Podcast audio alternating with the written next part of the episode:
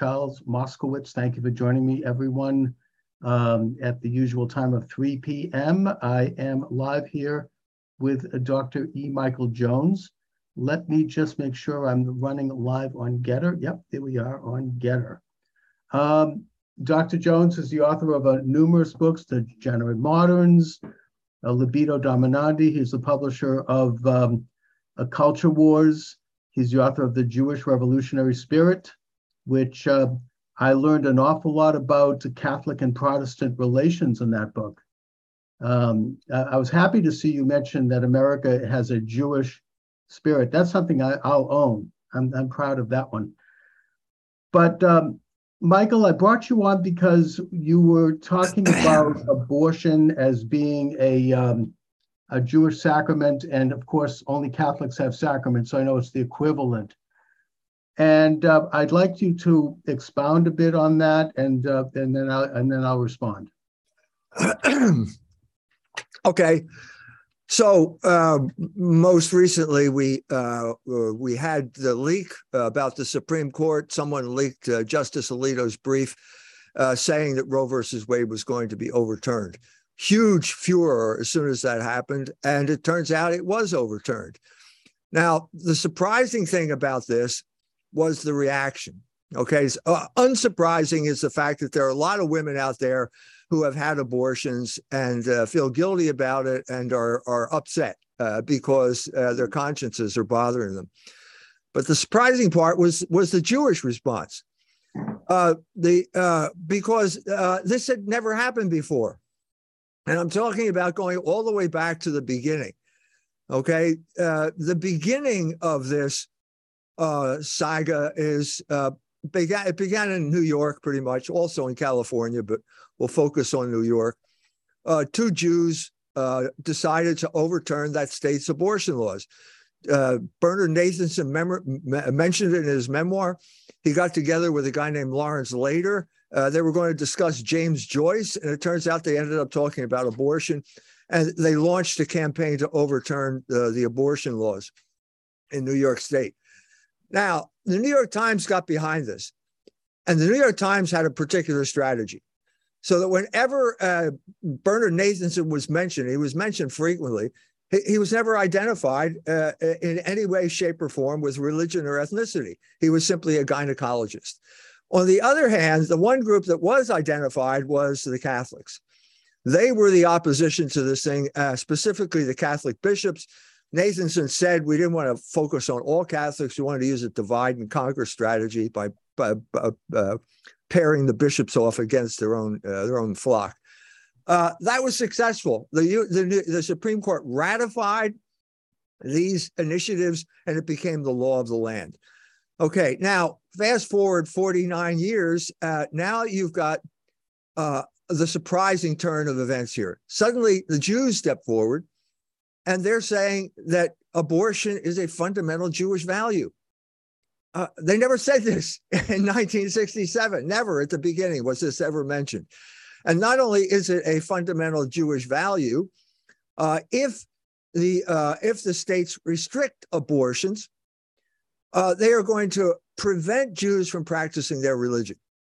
Now that was really extreme, but that's exactly the lawsuit that this rabbi in Florida is now pursuing. He's actually pursuing that case uh, uh, talking about it as a religious freedom uh, issue. So I got into this early on, and I started saying uh, abortion's a Jewish sacrament. Which obviously you you mentioned the fact that only the Catholic Church has sacraments, so it's an analogy. It's a little bit provocative, but it was my mm. way of saying that the, the, Jews are saying abortion is a fundamental Jewish value. Uh, I think they're right. I, I think that they, they are right. And I think that that's the discussion that now has to take place that uh, and it's going to take place in places like uh, state legislatures across the country. So what they're what the Jews are saying now is that um, this is an imposition of Christianity on the Jews. Okay, that's what they're saying. I could we can bring up the quotes. It's it's there. I think this was Rabbi Bogard, who was at that uh, Susan Susan Talve's uh, um, uh, synagogue in St. Louis. He published that article. He said that explicitly in uh, the San Francisco Chronicle, an article he wrote there. Uh, if that's the case, then we have to take the corollary as uh, the, the the the flip side of that coin, the converse of that, which is that with Roe versus Wade, the Jews imposed their religion on the United States of America. That has been the case for 49 years. It's over now, and now uh, uh, we're not going to uh, we're not going to go back. I don't see it going back. Now the the the attempt to impose this regime on the entire country has failed.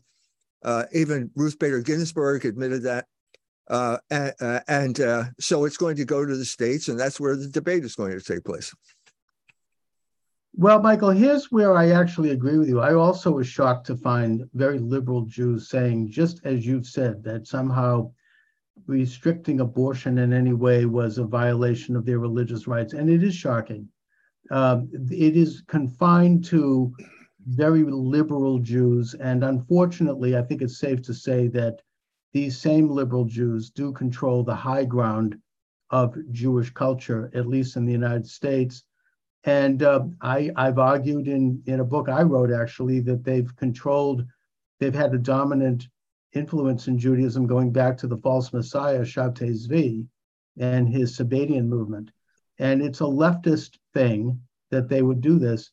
But uh, there are also conservative Jewish organizations like the Agudath Israel, which is a huge and growing Orthodox group that completely rejects abortion as an abomination and that does not support it. and that Judaism itself, as a religion, does not condone abortion. And if you look at the even the fine print of these leftists, they will have they they'll wiggle around and they get very squishy on it. But the fact is that they don't they, they will acknowledge that Judaism does not condone abortion. Now, where Judaism might be a little bit more liberal than Catholicism is that we do tend to emphasize preserving and protecting the life of the mother um, over the life of the unborn child. And uh, there's Talmudic passages about that, that um, First of all, the Talmud says that if you kill the man inside the man, which is a reference to the unborn child, the punishment for that is um, is the death penalty, literally strangulation. So, but also you can find a Talmudic passage which says that if the if the unborn child becomes an enemy of the woman, the, the, the living mother, then that that enemy has to be fought. So you know, Judaism itself does not condone abortion. We support, you know, preserving the life of the mother. There's a council of rabbis in the night in the 18th century, I think the 17th century, that did say, and it's again more liberal, that generally we don't recognize the soul as entering into the unborn child until 40 days after conception. So yes, we are more liberal than Christianity and Catholicism but we don't even in those circumstances it's not like something that we condone and we certainly don't view it as a sacrament or as a ritual okay now in order to deal with this i think we're going to have to make a distinction here a distinction between existence and essence okay so in terms of essence is there a jewish position is there a consistent coherent jewish position on abortion based on scripture, Talmud, whatever? And I think the answer to that is no.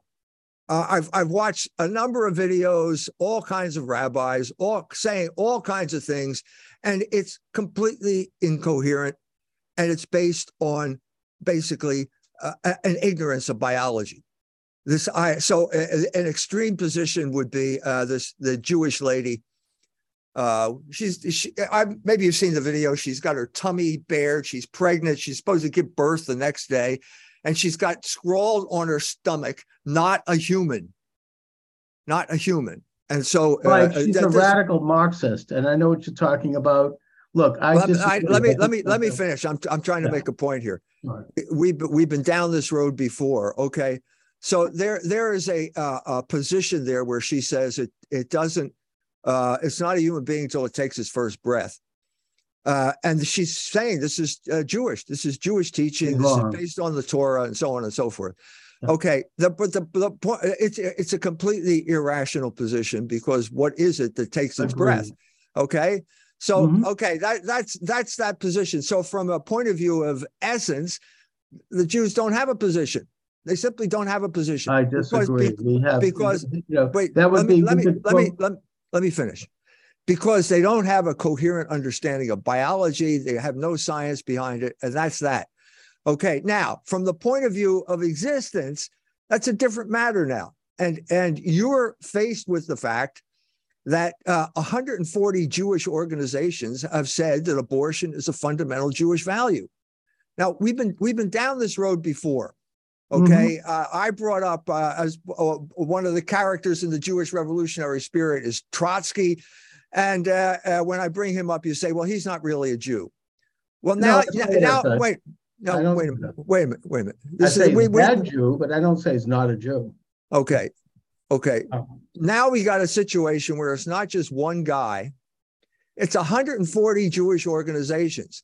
And now you're you're in a position where you're going to have to excommunicate 140 Jewish organizations by saying they're not Jewish. You know, first of all, I don't say they're not Jewish. I say that they're in error as Jews. And there's the other aspect of, of what you bring up is something else that I actually agree with, in that you point out that Jewish power, what I would call left Jewish power, which has controlled the large part of Judaism for several centuries now, is over because of this decision. And I hope you're right. I think that this is an opportunity for Torah true Jews who read their Torah, who believe in the creator of the universe, the giver of the law, to stand up to this colossal power that has controlled the high ground in Judaism. Because, yeah, this is the first strike, and I hope it is, toward their putting being put in their place. And it is time for Jews like myself and like other conservative Jews and religious Jews and true believers to say, you know, you guys are wrong. You don't have this kind of uh, hegemony over us any longer, and that your power is over. So, you know, I agree with you there, but I come at it from a different standpoint because I do think that there is such a thing as Torah true Judaism, whereas you believe that all of Judaism, you know, is um, is in error just by the very fact that we exist, and that the covenant between God and the children of Israel is void. I know you come at that from a religious standpoint, which is fine, but you know that's not that's not my theology. I think that the covenant is forever. And by the way, Jesus agrees with me on that one. There's quotes in the New Testament where he, he notes that. So you go to a synagogue, right? I do. Uh, what what did or what denomination is this synagogue? I actually go to two synagogues. One is Orthodox and the other is conservative. So the conservative uh, position is the one I've already stated. They've already No, it's come out not. publicly. No, no, it is not. You're quite wrong. The, my conservative synagogue, we actually had a speaker on this topic, and that speaker stated that uh, Judaism does not condone abortion, period. Uh, if you scratch the surface even of these left wingers and make them really answer this question, they'll acknowledge that. They wish it did because they're pro abortion in the same way that Catholic uh, feminist Eleanor Smeal is pro abortion. Just saying, you attended a speech that she delivered where she actually said she didn't think that the you asked her whether the child has a sex and she said no so you know yeah that's that's the left controlling the high ground. Now catholicism has a certain amount of immunity from this because you guys are blessed with the fact that you have a pope and you have an infrastructure. And it's not so easy to infiltrate catholicism. You've got you know a means by which you can weed those people out. They can't take the high ground whereas Judaism is more vulnerable in that way. But we can do it. We can bring the covenant back to what it's supposed to be under God. I mean, it is not does not condone abortion. You can't bring the covenant back. The covenant is back. It has always been there. It's just that we're not heard because we don't control the, the microphone. So The covenant is you- and has been and shall ever for more be. uh, the Mosaic covenant. Are you talking about the Indeed, Mosaic covenant? the? Mosaic covenant, the covenant between God and the children of Israel at Sinai. That So is how- how- forever. How are you going to fulfill the covenant? by living a Jewish life, by striving to be worthy of of uh, witness to to the existence of God, by trying That's- to live that's the, not- the morals and ethics of the Torah, and by by practicing to the best of my ability the morals not- and ethics of the Torah. That's not the Mosaic covenant. The Mosaic covenant involves a temple, a priesthood, and a sacrifice. And you can't do not. you can't do that anymore. There's nothing in the Mosaic covenant that talks about a temple. That came later. We Okay. uh, and we can do it. Well, why did they have we we we've been down this road before. It seems to me Mm-hmm. an awful lot of expense and trouble to go through slaughtering all those animals if it's not necessary. So why were they doing it? Not that it's not necessary, but it's not the main center of, of If Jewish it's life, it necessary, then it's if it's necessary, then you can't fulfill it. Well, first of all, as I said, my position is it's not necessary. We have fulfilled it and we continue fulfilling it. It is part of Judaism. It is not the main center of the, of the faith, never was. It is a means by which we can pract- live on the earth and deal with paganism and, and the Gentile world um, in a way that helps us at least preserve a certain element of being on the ground, as it were. But it is not necessary the uh, and plus the rabbin, the the rabbis, the Talmud made it possible to function onward without it, and they've done it very successfully. I mean, Judaism has been continued in an, as an incredible organic body of belief There's- and, and there's the- God. The Talmudic Judaism was a radical break with the Mosaic covenant. The temple had just been burned down. Rabbi Yochanan ben Zakkai went to Titus and said, Let me start a school at Yavna. That is the beginning of rabbinic or whatever you want to call it, Talmudic Judaism. There is no continuity with the past. It's gone. Actually, actually, You're- Vespasian, not not Titus. That's okay. Uh, whatever. Yeah. Okay, but the point the point here is that uh, if you're pro-life, you're in the wrong religion. Your religion is not Judaism pro-life. all, it's all about life. It's about, and it's, and it, if, if there's one thing that the Torah rejects, it's um, idol worship and pagan practice. And the killing of the unborn child is something that the ancient pagans did when they were worshiping Moloch. That Right. is, uh, and That's that was right. a struggle. That was a struggle between the children of Israel, who would move closer to God as witnesses, in which case they would thrive, but then they would fall away, and then they would they would they would be damaged. And this is the ongoing struggle within the covenant, and that is- is in a cut sense a out. micro, it's a microcosm of the covenant of all of mankind that we all struggle with bad false ideas and sin and we we are tempted by sin and then we overcome that and we repent and we get closer to knowing god that's it's in a sense that's that Okay, Let me okay, let me are uh you mentioned Moloch worshippers. Are pro are pro-abortion Jews Moloch worshippers? Are they the descendants of Moloch worshippers? no more than pro-abortion christians are Uh in like But- for example president biden or nancy pelosi yeah, we we go we go we go we go round and round with this now why haven't they been excommunicated by the way That's a good question. Good Yeah. question. Good question. But it's the exception that proves the rule. You don't have 140 Catholic organizations coming out and saying, uh, celebrating uh, abortion. If you have 140 there's a Catholic couple that have organizations, come out and done it you mean like, look, like Mike, we wait, wait, wait, wait, wait, stop. Yeah. Cath- you mean Catholics for free choice? Catholics for free choice is a yeah, yeah, completely right. yeah, okay. It's a completely artificial creation of the drug industry and the and pro-abortion uh, uh, foundations. It has nothing to do with Catholicism, other than the fact that it hijacked the name so that they could get funding. We're still back to the same old issue here. Catholics are pro-life and Jews are pro-abortion. Do you deny that? Yes, I do deny that. I think that there is a core of Jews. We don't hear from them. As I said, I don't want to go on a merry-go-round here because I've already answered it. But there is a core of Jews that have always existed and continue who are Torah true and who are not pro-abortion. And in a sense, you you, you refer to the uh, the Catholics that, that are pro-choice as artificial. I could make the same argument for the Jewish groups that But they are. You- they're you- propped but you're look, you're you're in a position where you're excommunicating, excommunicating 140 Jewish organizations. That's not my position. The position of the Catholic Church has always been pro-life. The overwhelming majority of Catholics are pro-life, and it's the exception that proves the rule. We're in completely different situations. If you're pro-life and Jewish, you're in the wrong religion. Uh, look, first of all, again, I think that the fact that Roe versus Wade has been rescinded and it's now back to the states is an opportunity for the numbers of Jews, and I'll acknowledge it's not the majority, who are pro life and who do believe in the sanctity of life, to start to assert themselves and reassert the high ground of the covenant. We've always been there. We shall continue to be there. We are not heard because the leftists have controlled the big Jewish institutions. It doesn't make them Torah true. Most of these people aren't even, are, they're atheists. They are Jewish, but they're not, you know, we're not talking here about people who are believers in, in the Torah. They are followers of Shabtai Zvi, the false Messiah, who basically turned all of the Torah precepts on its head and basically ent- allowed a satanic influence to enter in.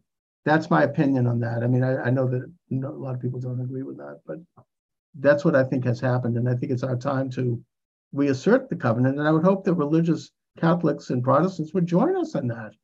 To, to because the covenant between God and Israel is forever, and it's it, it's in all of our interests to make sure that Judaism, in the same way that it's in our interest to make sure Catholicism, that, that the ship is righted and that it's on the right moral path.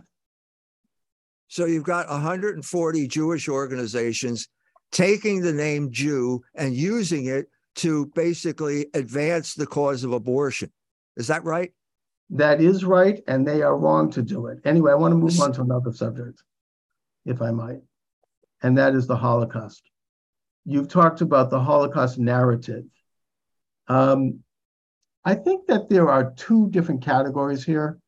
The first one is the Holocaust itself, the crucifixion of six million Jews by the modern Rome, which is Nazi Germany. The second issue is I think, in a certain way, accurately, the Holocaust narrative, which is the use of those that historical event to gain political advantage, even to gain financial advantage in some cases, to make a buck, which is a shame. And it doesn't negate the second category, does not negate the first.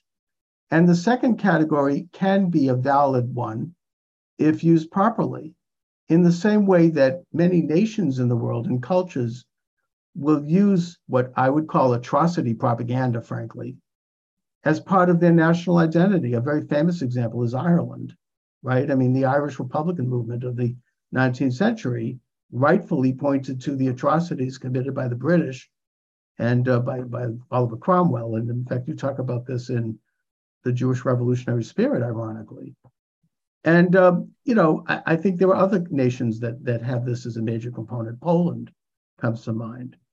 The United States comes to mind. We had the Boston Massacre here in my own hometown, which was a big piece of, in, you know, kind of, if you will, a propaganda promoting the American Revolution. So, yes, we use this, I mean, in a sense, but it doesn't negate the fact that it happened.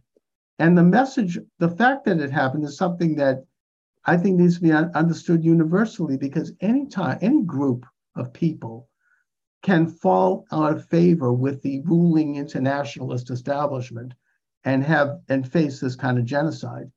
And you know, if it happens to the Jews, it can happen to any other group. It can happen to Trump supporters, frankly. Yeah. Yeah. So, so what is there a question here? What what's what's your question? Do you believe the Holocaust happened? now here you're using the Holocaust as some type of uh, independent, uh, some type of entity independent of the narrative. The Holocaust is a specific word, right? It's a Did it happen word. or didn't it happen? Were six million Jews killed in Europe during World War II because they were Jews? That number has changed over time. No, I don't say it's exactly six billion. It's approximately. I probably think it was more than that, but either way, that's the number that we conventionally use. Did it or didn't it happen? My question to you. the question is uh the, what if if you're asking me was there were the jews uh, uh arrested were they taken and put into concentration camps did they die in concentration camps if that's what you mean uh, uh, by the holocaust if you're talking about jewish suffering during world war ii of course it happened Okay. But there's a narrative here, and the narrative takes over these meanings and it starts establishing meanings based on certain events. And that's what the book is about. It catalogs the events. It didn't, it came into existence at a certain period of time. It existed over a certain period of time. It was represented by certain things. And that's what the book is about. It's about that narrative. The thing that makes the Nazi Holocaust unique, in my opinion, is that it specifically did hunt down and target Jews for the fact that they were Jews. It had nothing to do with whether or not they were political people. It had nothing even to do with whether they were religious people. It was more of a racial thing, if anything. And that what happened is that Jews were tracked down, hunted down, arrested, put into concentration camps in some cases. In other cases, they were just shot in fields and mass graves. And they would, and this was done because they were Jews. It wasn't because they were communists, it wasn't because they were capitalists. And it happened in Europe all the way from the Pyrenees right up to the Volga during World War II. This is why this is a unique thing in history. Okay, it's not unique, by the way. Uh, Hitler uh, had a particular paradigm in mind when he did this, and it was the Armenian genocide. He was very aware of the Armenian genocide, and that right. became the basis of uh, what he did. So the situation in Armenia was that the Armenians rose up against the Turkish, uh, the Ottoman Empire at a crucial moment in World War One, as the Russian army was coming in from the east.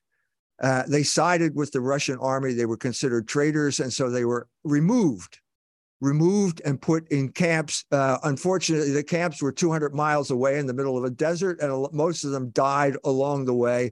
And so that was the pattern. This was the pattern that Hitler had in mind. There were other precedents before that. The Boer War in uh, South Africa, concentration camps had been used before. So it wasn't unique.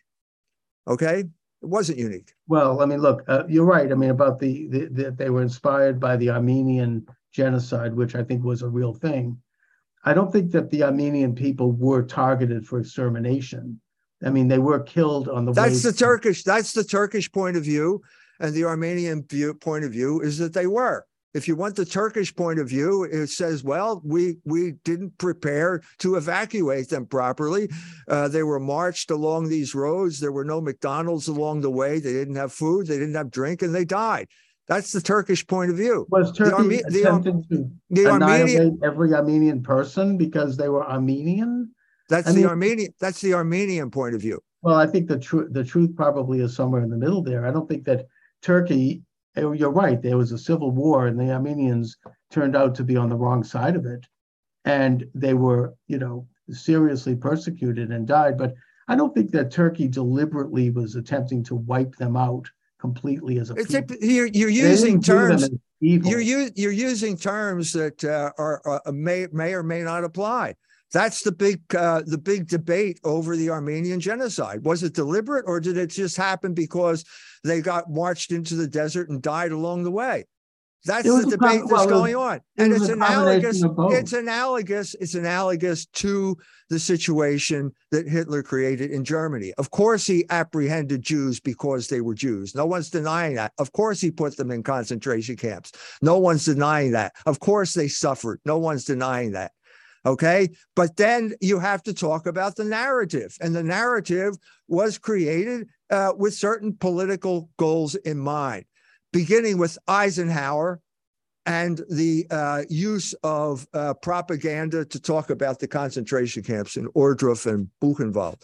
Also, mm-hmm. Hitchcock's involvement with uh, the movie that was made about uh, Bergen-Belsen and what happened there. So this is where this is where you have to look at the narrative and see what's going on. This narrative then moved into uh, Elie Wiesel is another example of a guy who wrote it, and he said there were flaming pits there, and uh, Nazi soldiers were throwing babies, Jewish babies, into flaming pits. Mm-hmm. Okay, there's no evidence of that. Uh, and and the interesting thing about that.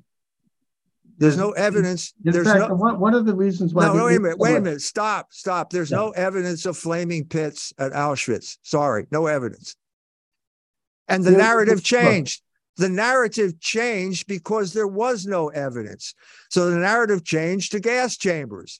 because no one believed the flaming pits narrative anymore. And in a sense, Elie Wiesel became a Holocaust denier as a result of that.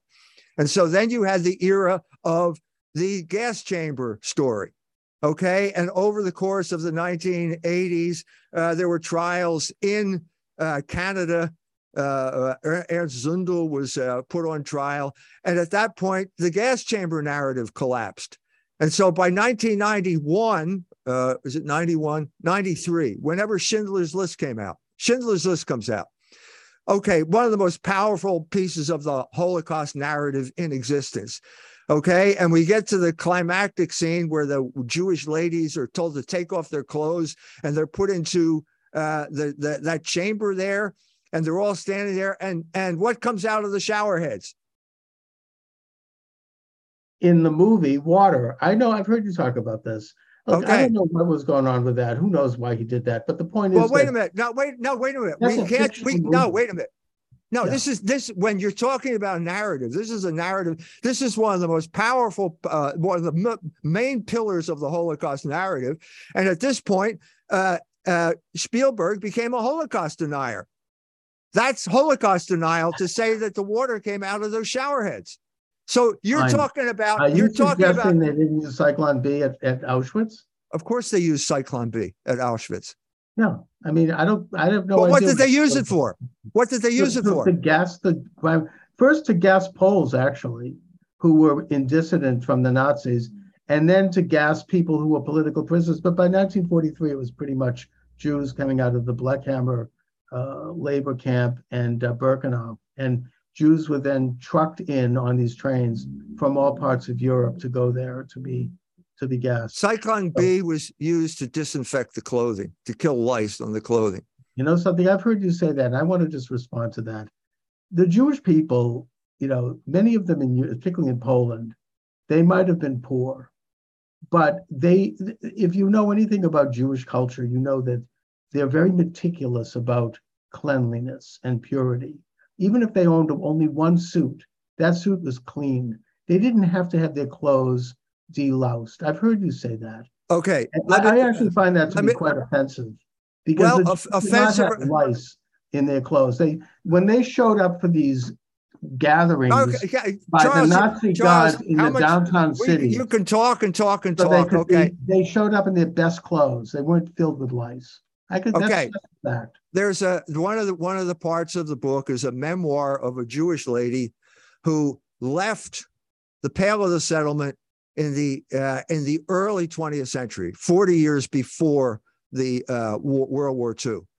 As soon as she got to the German border, all of the Jews were taken off the train. Now, this is after the pogroms. They're heading toward Hamburg and they're going from the shtetl, okay, where hygiene is non existent, to one of the most, uh, to, to, to one where it was non existent, to the most hygienically advanced country in the I world. where you came wait, up with Wait a minute. Wait a minute. Uh, it, you look, I can. It's in the book. It's in the book, Which and book? you can look and you look at the footnotes. The book I'm writing on this, it, and uh, we, I, I, will look we, at the footnotes. We don't, don't. We don't. De- we don't not, deal. We don't deal in footnotes when we're having these conversations. That's why we have books. Okay. okay. So you're going to have to take it. At, you're going to have to take me on face value here, because, until you read the book.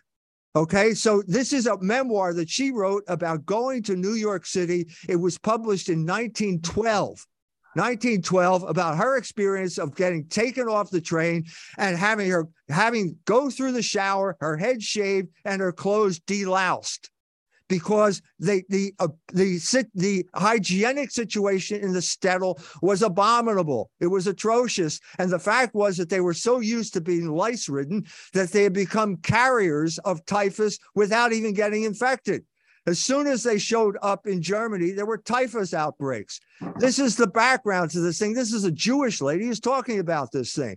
Now, you can also talk about Irmgard uh, Rimland, who was a German during World War II. She's retreating with the German army. She gets to the German border and they do the same thing to her. She's a German. They take her in, they shave her head, they put her under a shower, and they delouse her clothes. You can you can go to the memoir or the novel of Kurt Vonnegut.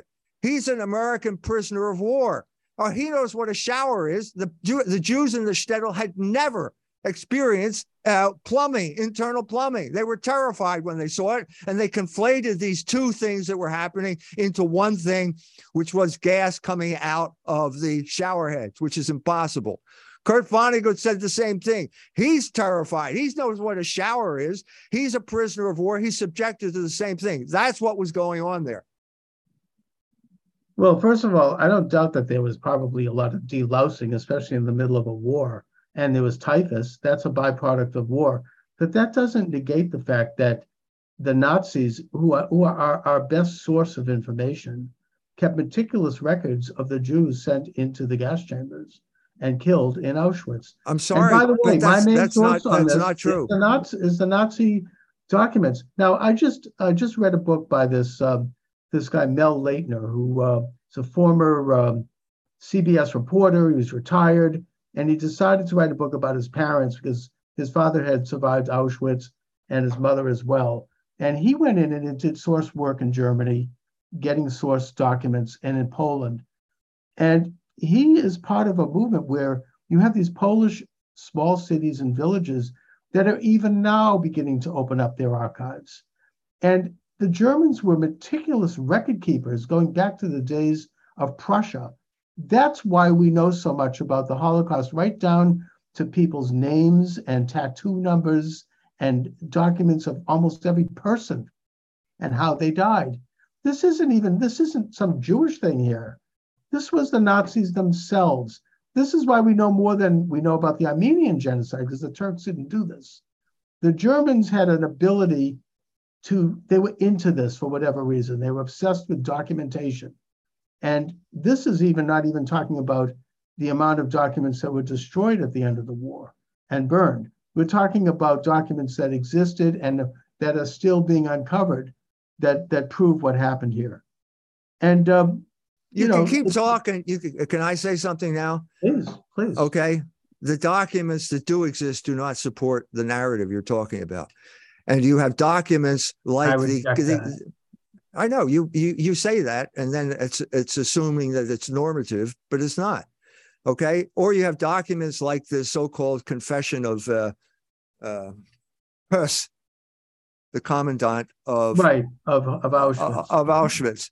That was done under torture. He was tortured, and so the the statements that he made are are not reliable. He was tortured, and he I'm talking about the actual. No, I'm not even talking about that. I'm talking about the documents that the Nazis kept about every person as they checked into the camp.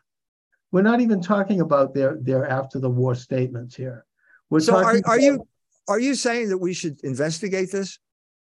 I think it's been investigated. This mountain. Are, are you are you saying we should this be free? settled history. I mean, this is like denying like, the like Civil Roe War. versus Wade. Is that like Roe versus no, Wade? Well, no, it's more like law. No, it's more law. like it's not settled. It's not a matter of law. It's a matter of history. It's like denying that there was a civil war and that Americans and died. Are we, are we allowed? To, are we allowed to do research on the Civil War? Of course we are, but there were certain things that have been established. There were well, facts. You're not allowed was to there do. such a thing as George allowed, Washington. I mean, wait, these are there. Are, there are why are you? Why are you not allowed to do research on the Holocaust? There is research going on in the Holocaust. No, no, no, no, no. Why are you? You're not allowed to do research on the Holocaust. As I said, there is enormous amount of research still going on with with regards to the Holocaust. What do you mean not allowed? I just told you this is a retired reporter who just did. If you if you do research on the Holocaust in Germany, you go to jail. Right, he did the research in Germany. He so why why why why why is it forbidden then? If it's if it's settled, you're assuming there's some it's type of agreement. Forbidden. I think it's it forbidden. is forbidden. I think it's forbidden. The German prison, German prison. Now, wait a minute. When you say deny the Holocaust, who gets to who gets to determine what denial is? I, have already told Apparently you. the German I've government. already I've already told you that Steven Spielberg is a Holocaust denier. He denied that gas came out of those shower heads. Now, you is he? Something? According to the Ger- I think it's a, the German government apparently because they're sensitive about a rise of Nazism in their country. They have laws about that. I don't necessarily support that. I don't think that's appropriate in the United States. I I, I well, think why? Why? Why do they have those laws? Because they're concerned about a rise of Nazism in their country. That's so why. anyone who looks into the Holocaust is a Nazi, right? No, but they're concerned about people who are going to come in and try to deny that it happened. Anyone who denies the Holocaust is a Nazi. I think in Germany that's possibly true, and I don't think I think the Germans might not be right about that. So you're just you're justifying throwing people in jail for doing historical No, I don't justify it. I just said I don't think that it's necessary to deny people's free speech. It should be challenged, just like I'm doing right now with you. But I wouldn't deny your right to deny anything you want to deny. You can deny that George Washington existed. I'm just saying that there are certain If facts you, on the if you deny, if you deny, is there is there such a thing as Washington denial? Why No, is there not. why is there a Then why is there Holocaust denial? Why is there a term called Holocaust denial then? because you have people who have, uh, I think, agendas against the Jewish people who want to deny this happened. People like, for example, Ahmadinejad in Iran. The Holocaust never happened while he's building a nuclear bomb to drop in Tel Aviv. You This know, is Jewish. This is preposterous Jewish propaganda. That's not what he said. propaganda. The Yes, Hottentot is. from Hashemi Rafsanjani in an interview said, "We can drop a bomb in Tel Aviv because if they retaliate, we can afford to lose 50 million people, but they can't." Look it up. 2003, March 2nd. He's the head of. He was the inheritor. He he was the successor to the Ayatollah Ruhollah Khomeini. You can look. There's a lot No, of other things first of all, he- said, and first I of all- believe them. First, first of all, it wa- he wasn't the successor. He was the president. The Okay. Ayatollah Khomeini was the supreme leader. They're two Thank different for offices. You're Oh. welcome. You're welcome. Yeah, you can get a lot of things that they've said, and I believe them. I think that they mean business when they say that. So Anyway, you, you asked me why it is that people, you know, what is the motivation of people who are trying to deny that the Holocaust happened? I would suggest that it's not a good motivation. I First of all, first of all, we're the same that talking. Wait a minute. that the Wait a minute. Wait a minute. Wait a minute. Wait a minute. We're not talking about Holocaust denial. That's a fiction created by Debbie Lipstadt in 1993. We're talking about people who are doing research, and the people uh, like Debbie Lipstadt don't like the results of their research. Holocaust denial is a category of the mind that gets imposed on something to demonize it. It's like uh, insurrection. It's like deplorables. It's like all of these terms that the Jewish media create in order to prevent any type of research that they don't like. It's that simple. There's no such thing as I- Holocaust realize- denial. I didn't, I didn't realize Hillary Clinton was a Jew, but putting that aside, you know. The, the point the point I'm trying to make here is that deplorable is a category of the mind that is part of the weaponization of discourse that's going on now. If she said Trump supporter, that's a category of reality. This has nothing to do with the Holocaust. It has to do with categories being imposed on groups of people for political purposes. That's what the media does. The Nazi Holocaust is a category of reality. It's not a fiction. It's not a, a, category of the mind. It is something that happened, and the evidence for that is mountainous. The fact that you No, know, no, wait, wanna- wait. No, wait. If you want to deny that happened, I, at I the would be- ask. at the beginning of our discussion, I said stated certain things that I agreed had happened. The word the minute you use the word Holocaust, you're imposing a category of the mind on what happened during World War II. It's that simple. That's why it needs to be I'm, I'm discussed as a imposing a, narrative. I'm imposing a category of truth. The Nazi regime and their allies, and by the way, much of the world, including the United States, as an is an informal um, Okay, let me give an example. to eliminate the Jewish people. Let me give you an literally. example. Let me give you an example. Yeah. Uh, the uh, the the film, the documentary that the United States Army made when they went into Buchenwald, included a table there, and there was a table, and on that table there was uh, two shrunken heads. There was a, a lampshade made out of human skin, and uh, there was a pelvis that was used as an ashtray. Now, is that part of the Holocaust narrative? Not well. They didn't need to do that because that was. Is it right- part of the Holocaust narrative? I don't think so. I think that's been debunked. I It be- uh, so this, this is exactly what Debbie Lipstadt says. So it is part of the narrative until it gets debunked, and then it goes down Mike, the memory there hole. are- There are You know, let me get let me give you another example. Benjamin Wilkomirski wrote a book called Fragments. Was that true or not? I don't know anything about it. Okay. It was a, a, memoir written about the Holocaust and it was promoted by Debbie Lipstadt as a great Holocaust narrative. Well, it turns out that uh, there is no such thing as Benjamin Wilkomirski. It's a it's a, a, a, a, Swiss guy who's not a Jew, didn't come from right. Latvia, and his name was Dössekker. So she defended. She, she did yes. realize. It. Okay, so this is this Look, is there are charlatans this, that are going to take advantage. Of course they are. Look, let me commit. Well, no, wait, no, wait a minute. But let no, me wait, let wait, me make my point. Let me make my point here. This is a shell game. Okay, it's, it's okay. It's it's Holocaust denial to say that Wilkomirski is a fraud until everyone realizes he's a fraud, and then no one talks about it anymore. Debbie Lipstadt used that book as a textbook in one course she was teaching, even after it had been completely debunked. So does that make her a Holocaust denier? No, it makes her it makes her a sloppy scholar. Let me give an example. No, so one more, one more, one more Jew bites the dust, but no, then no, we're no. not going to talk about her anymore. Uh, She's uh, not important. you cannot have you cannot have a concept like Holocaust denial without the credibility of Debbie Lipstadt behind it, because she created that concept. Well, I, well, first of all, that concept was around a long time before. No, her. no, no, no, absolutely not. She created. I grew up hearing about that concept, and I'm a lot older than you think. She created. She created that concept. It came out in a book in 1993, the she same year that Schindler's List came out. Look, if you're talking about a narrative, you're talking about concepts, and these concepts, ideas, terms, whatever you want to call them, came into being at a certain period of time. They did Look, not exist. They did not Michael, exist you're, you're in the Garden about, of Eden you're talking about the abuse of a category that doesn't negate the fact that the category exists. And I'm going to give you an example. There was a couple of years ago that there was a book that came out about the Reverend Jesse Jackson, okay? And how he headed up an organization in the 1980s that would go around to big American corporations and they'd show up and they would say, you know, you had somebody make a racist comment, you had somebody who said something insulting, I see you don't have any black people working here enough. We're going to call you racist unless you put a couple of our members on the board of directors, unless you contribute some money to our group. And they shook down companies like that left and right. Now, I'm not, I'm, I'm only bringing this up to note that they were using a category that is quite real. There was racism, there was Jim Crow, there was discrimination. Black people were denied opportunity but they used it to advance their own agenda, their own pockets, and it was corrupt. Okay. I agree. With, I agree. With, that, that I, doesn't happen with this. I agree well. with you. I agree okay. with you one hundred percent. That's exactly what that was, and that's what the Holocaust is too.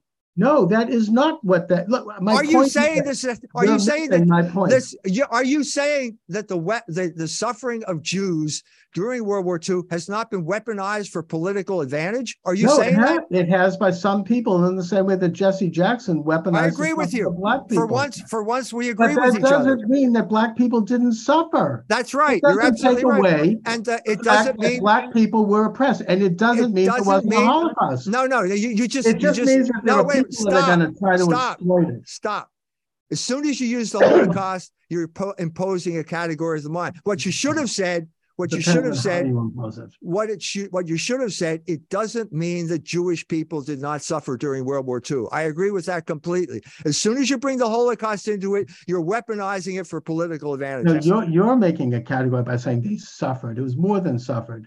Did it? Did Anne? There's Frank, nothing more than suffering. There's nothing well, more yeah, than but suffering. the point is that there's they a, died. They suffered and they died. And, there's and nothing more than that. They died for one reason only, and that was because they were Jews. Look at Anne Frank.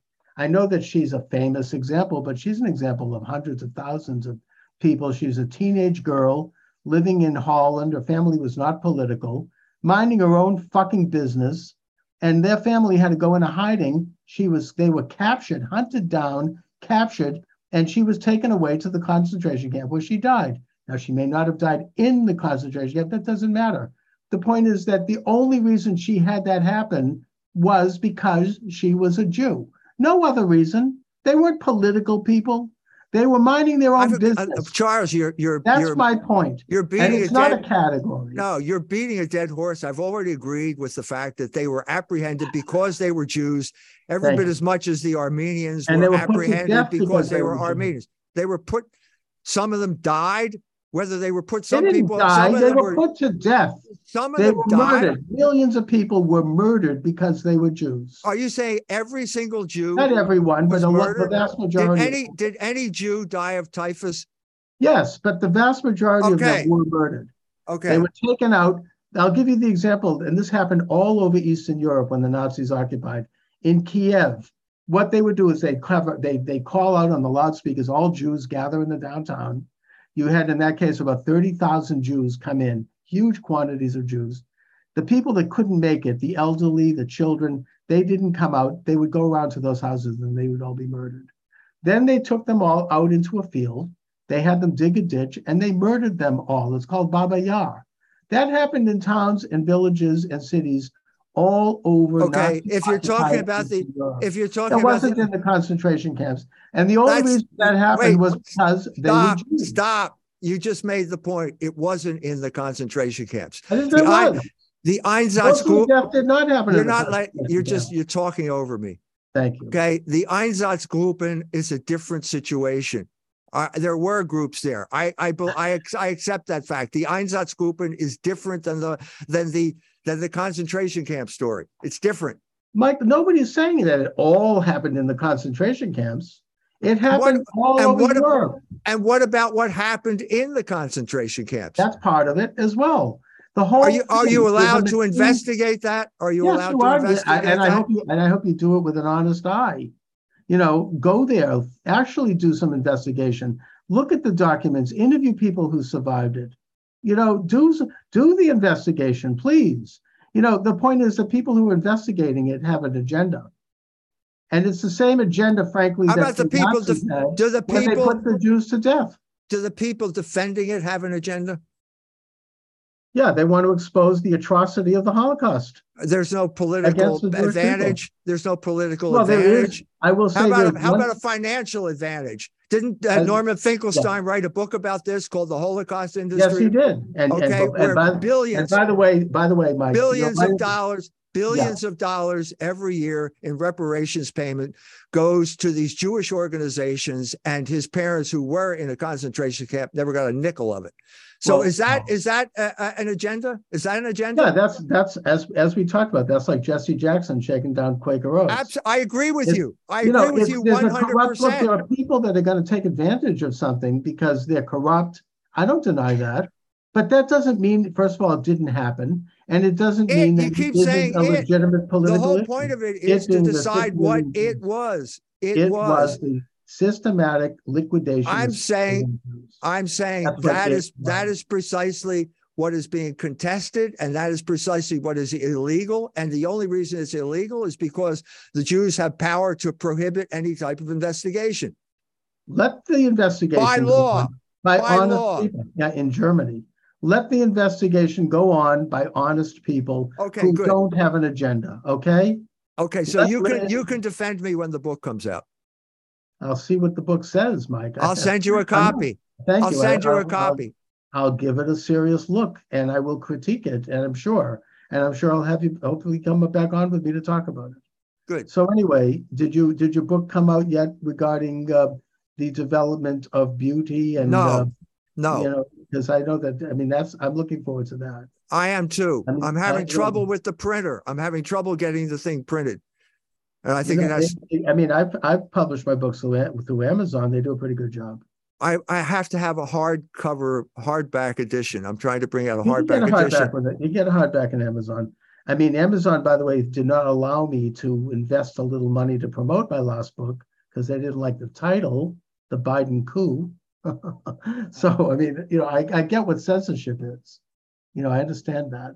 And, it's, I don't think that it's Jewish either because the Amazon is not a Jewish organization. Please, please tell the ADL that. I, I, I have this sneaking suspicion that it is Jewish because of what the ADL has done to me. The And I know, I know you don't like the ADL, but the fact of the matter is that they are a powerful Jewish organization that, that imposes thought control on anyone they don't like.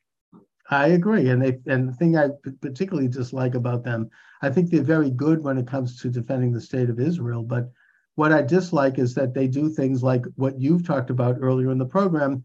They talk about things like abortion, gay marriage, stuff that has nothing to do with Judaism. And Uh, they defend it because they're leftists and because they're socialists, actually. By by the way, uh, a group of uh, local Proud Boys uh, went into a local library and basically stopped Drag Queen Story Hour. Right. Okay, so guess who came to the defense of Drag Queen Story Hour? Some Jewish lawyer, I'm sure. The And the ADL, not just some Jewish lawyer, the local representative of the ADL. Well, So, so the is this a. is this a fundamental Jewish value? Drag Queen Story Hour. No, the the ADL is a leftist organization that has very little to do with Jewish belief or practice. They are atheists, just like the uh, that group that we mentioned about the Catholics for Choice. They're artificial, but they do have power. And this is where I agree with you, at least from my perspective, which is that this decision uh, to rescind Roe versus Wade, to return power to its rightful venue, which is the state legislatures, is a strike against that power, whether it be Jewish or otherwise. And with regard to Jewish, I hope it does strike at the liberal Jews, so that so that Torah True Judaism can now start to assert itself.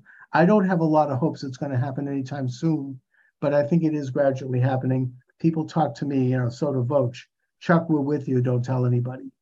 But you know, it's out there and it's waiting to start asserting itself. So that's my hope.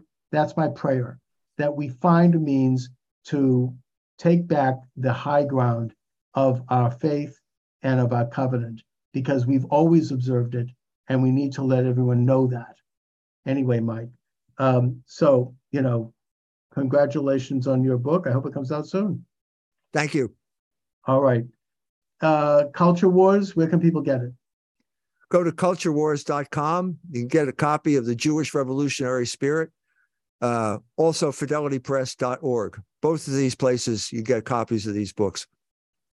All right, E. Michael Jones, thanks for joining me as always. You're welcome. All right, take care.